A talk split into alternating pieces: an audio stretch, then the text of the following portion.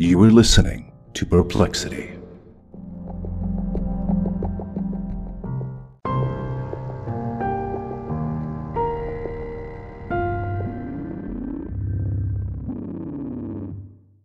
Hello, everybody, and welcome back to another episode of Perplexity, a mystery podcast. As always, I am your host, Kaydra, and I'm so excited to be on here again, bringing you guys a perplexing tale. If you're new here, I get on every week and share a story with you all that perplexed me.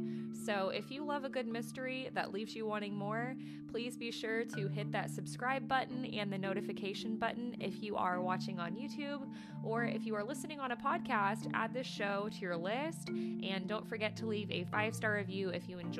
I thought with the heavy episode with the Salem Witch Trials that I covered last week, and then just all of the kind of spooky, heavy stories I covered for October, it would be fun to bring in the holiday spirit as Thanksgiving is tomorrow and bring you a more lighthearted story today. So today we are going to be talking about a really funny little guy, or I guess I shouldn't say little guy, he's a big guy, that I stumbled across on the internet. Um... This is a Thanksgiving cryptid, and I really don't know what to make of this because this story I just think is so silly, but this is the Gobblesquatch, and uh, turns out we don't just have Sasquatch, we have this guy, a gigantic turkey. There you go. So we will be talking all about the Gobblesquatch today. Just a quick trigger warning though, I do enjoy my fair share of cursing, and this podcast is not for children. So this is a funner episode, but listener discretion is still advised. And of course, the sources that were used for today's episode will all be available in the show notes.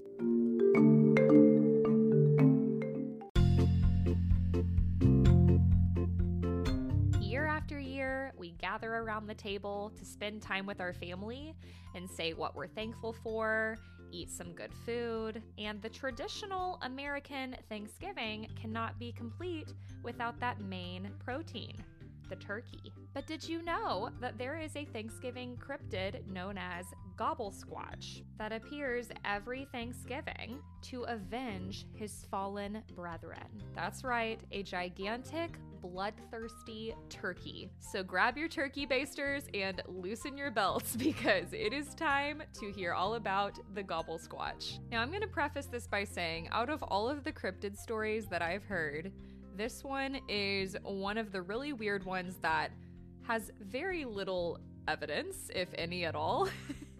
But I still think it's a really fun and interesting story. And who knows, I could be wrong. Cryptids are really good about hiding themselves. The lore around this Thanksgiving cryptid actually goes back to tribes of Native Americans.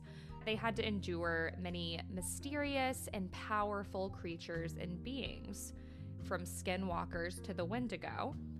And there was this professor named Wesley Winscott from an unnamed university that had been studying Native American traditions when he started to look at the cultural practices of Native Americans, specifically the Native Americans that were living in Virginia along the Catawba River. The word Catawba translates to feather as long as a tree, but skeptics will tell you that it's actually referring to a group of people originally inhabiting this river in North and South Carolina, now located in western South Carolina, or that it could even be referring to a reddish grape developed from the fox grape.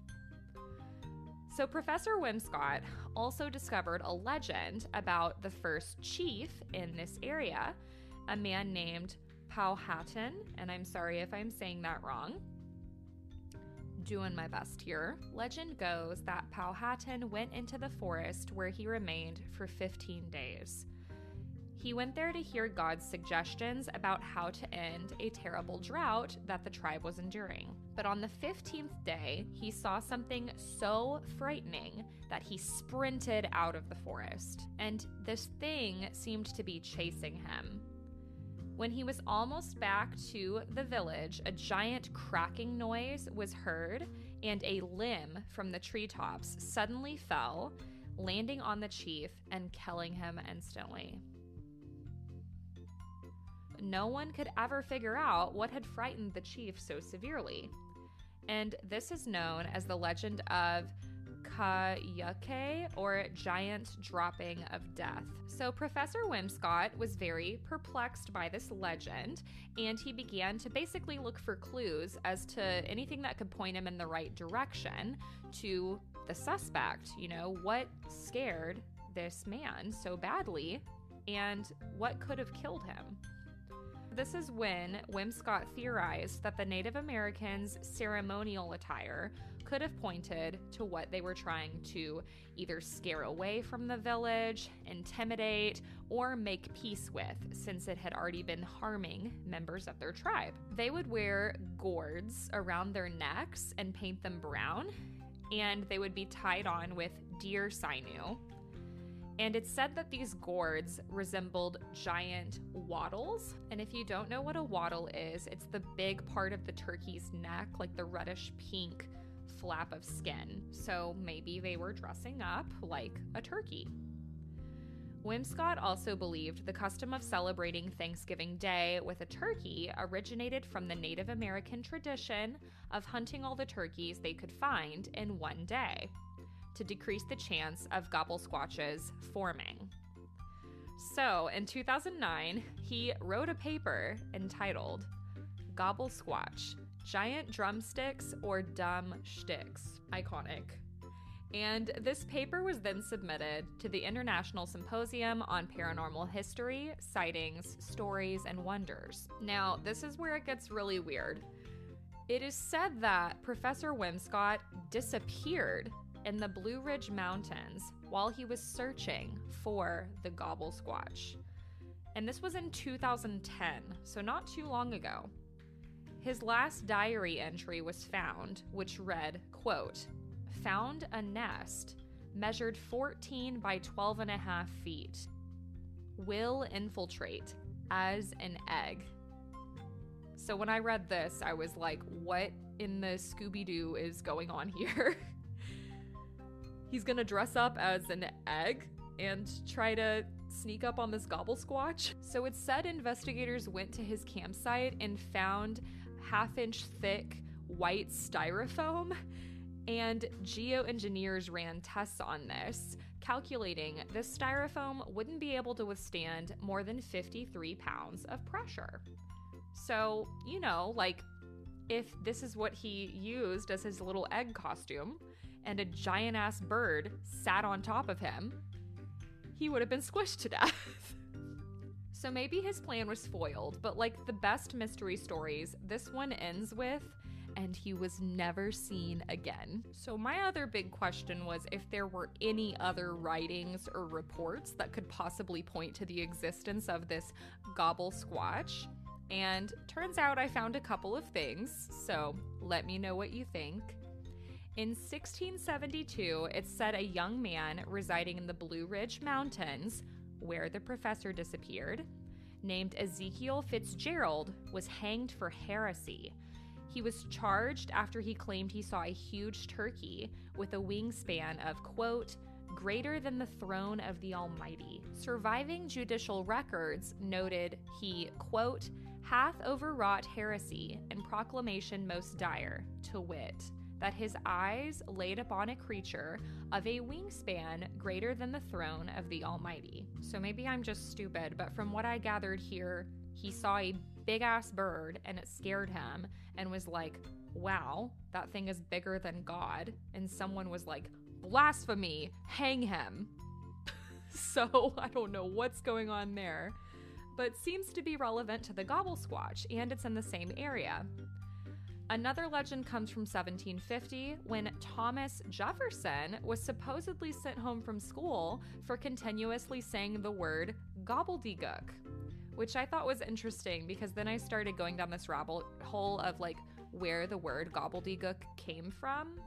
And from what I found, the word gobbledygook was actually originated in the nineteen forties, but this would say otherwise, which I think makes more sense because gobbledygook sounds like a really old word, not something that came out in the twentieth century.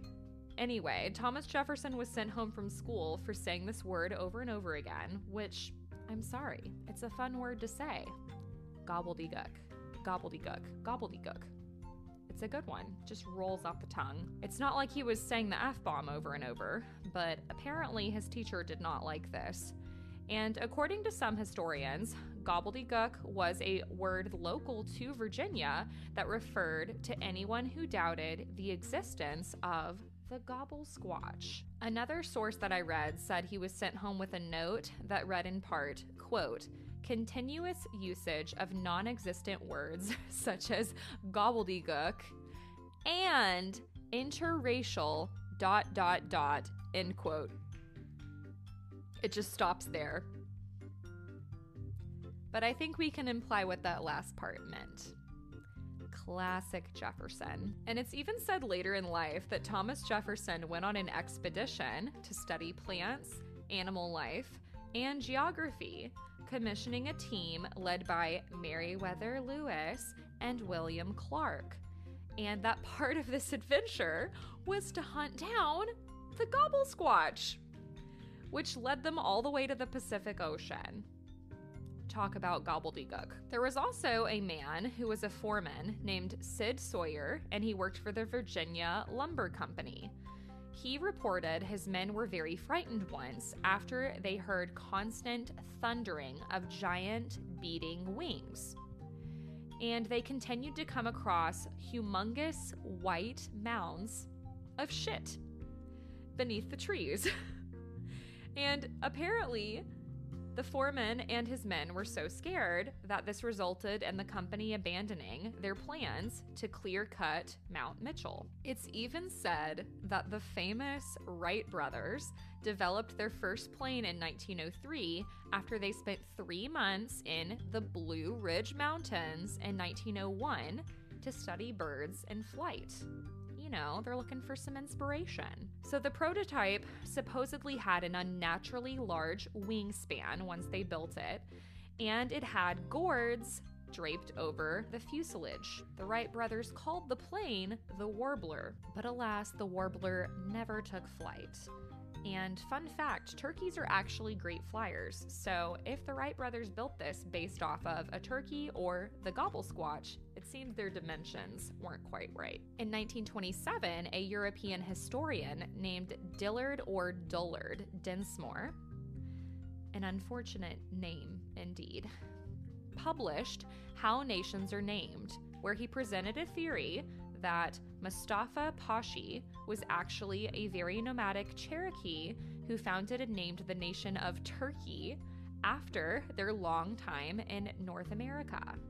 Perhaps he came across the Gobblesquatch. And this one I just thought was hilarious. In May of nineteen sixty-seven, a Virginia hippie commune swore off marijuana, gasp, and became exclusively green tea drinkers after they claimed, quote, "that stuff was making us see huge turkeys that pecked holes in our V W camper and swallowed our sleeping bags whole." Pretty interesting, though, that this happened again in Virginia, where it's said the Gobblesquatch originated. And finally, in a previously censored transcript from the Space Shuttle's two thousand eight mission, a Virginia native and NASA astronaut named Leland Melvin was heard marveling from space. Space saying, "G-some, don't know about that. Look at the Great Lake from up here. Looks like a giant claw print from Gobblesquatch, and it's heading west." So, you know, this could just be a fun Virginia legend, and that's why he was talking about it, but I thought that was interesting too. So where is the Gobblesquatch now? Some people theorize that the Gobblesquatch has actually relocated to be more northwest due to the denser hiding spots there and the rainforests. And it may have even joined forces with none other than Sasquatch. So that is the Gobblesquatch. But before we wrap up this episode, I thought it would also be fun to include the history of the turkey pardoning. So this is kind of a two-parter. We're just going to talk all about turkeys today. So the history of this strange American custom dates all the way back to eighteen seventy-three, and turkeys were being donated at this time to the president as a gift. Horace Vose, a turkey farmer from Rhode Island, did this for the president each year until he died in nineteen thirteen. So Vose seems to be the O G of this tradition, but back then it was bringing a turkey to the president to eat, so kind of the opposite. Then there was this farmer from Kentucky named South Trimble. Again, what a name. And Trimble took over this practice, giving a turkey to President Wilson. Soon after this, there was basically this free-for-all where no one else was kind of in charge of giving these turkeys to the president anymore. So I'm sure a bunch of them saw a business opportunity. A lot of farmers began to kind of fight over who was going to start giving these turkeys to the president. They wanted to gain notoriety and take over the custom. You know, just white people fighting over stupid stuff. Same shit, different day. When Coolidge became president, he actually briefly stopped the tradition and he bought his own turkey. But he was soon bombarded with a lot of strange animals that people were bringing to him, including raccoons. When Coolidge refused to eat this raccoon, it became the White House's pet. It would be the year nineteen forty-seven when the presentation of the turkey would become official. So in an effort to conserve grain for foreign aid campaigns, President Truman began, began to promote meatless Tuesdays and poultryless Thursdays in autumn of nineteen forty-seven. So I'm sure that went really well in America. Everyone knows we love our meat. People obviously weren't happy, and the National Poultry and Egg Board became very vocal about this. So basically, to make a long story short, a truce was called, sort of, but eggless Thursdays continued to be promoted for the rest of the year. And this meant that pumpkin pie, another beloved Thanksgiving staple, was still on the forbidden foods list. Meanwhile, records prove that Truman continued to enjoy his Thanksgiving feasts as he pleased, complete with a turkey. Finally, Ronald Reagan became the first president on record issuing an actual pardon of a turkey, sending turkeys presented to him to farms and zoos instead. At the time, Reagan was actually facing a lot of questions over the Iran-Contra affair, so it seems that the turkey pardon served as a humorous distraction. In nineteen eighty-nine, the turkey pardon became a permanent part of the White House tradition under the leadership of George H W Bush. This is still a fairly new tradition, and you may be wondering, what happens after the turkeys get pardoned? Like, it seems like they just go somewhere, but, you know, what happens to them?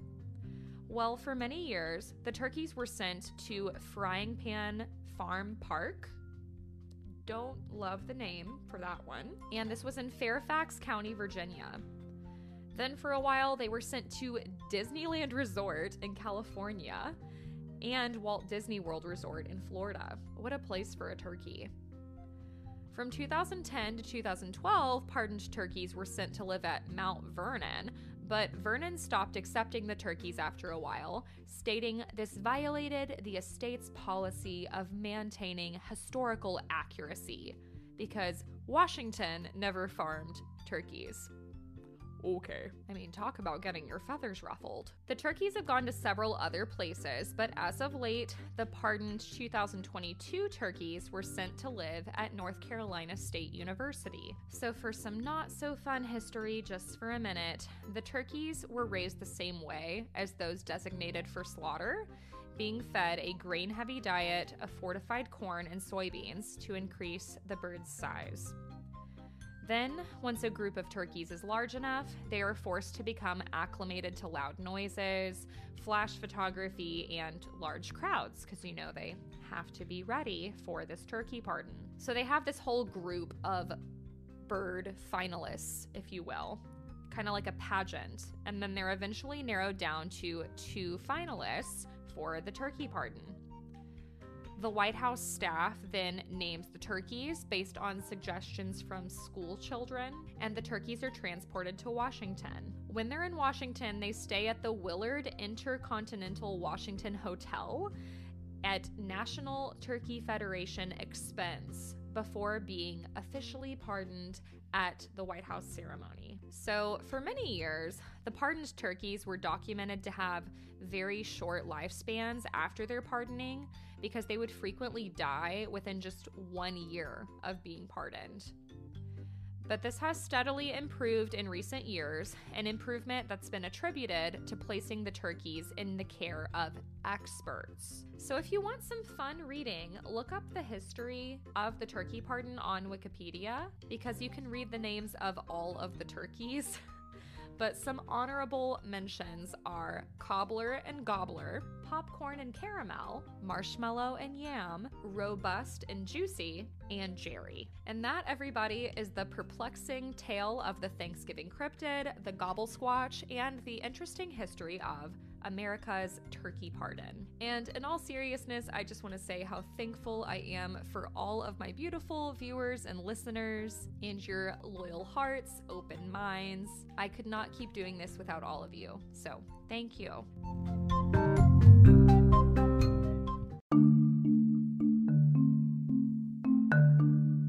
So what do you guys think about this legend? A lot of people think Bigfoot could be real, so I'm curious if any of you think anything about this gigantic turkey.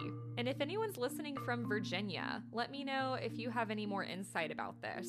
Let me know your thoughts and questions in the comments down below if you're watching on YouTube, or if you're listening on the podcast, let me know in those Q and A's on Spotify, or send me a D M on Instagram at Perplexity Mystery Podcast. And remember, I'm always looking for topics requests and listener stories, so if you have a story to share, you can always email me at perplexity mystery podcast at gmail dot com or shoot me a D M on Insta. Please continue to share, review, and subscribe to the podcast. It helps so much, and you all are amazing. I hope you have a great Thanksgiving and stay safe, and I will talk to you all next week.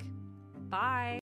Thank you for listening to Perplexity, a mystery podcast. Hosted, written, and produced by Kaydra Brennan. If you enjoyed today's episode, tell the world about it by going to Apple Podcasts or Spotify and leaving a five-star review. It helps the show more than you know. Contact, support, and merch links can be found in the episode description. And if you have a story to share or a topic request, send an email to perplexity mystery podcast at gmail dot com. Kaydra would love to read your story on the podcast. Until next week, stay curious.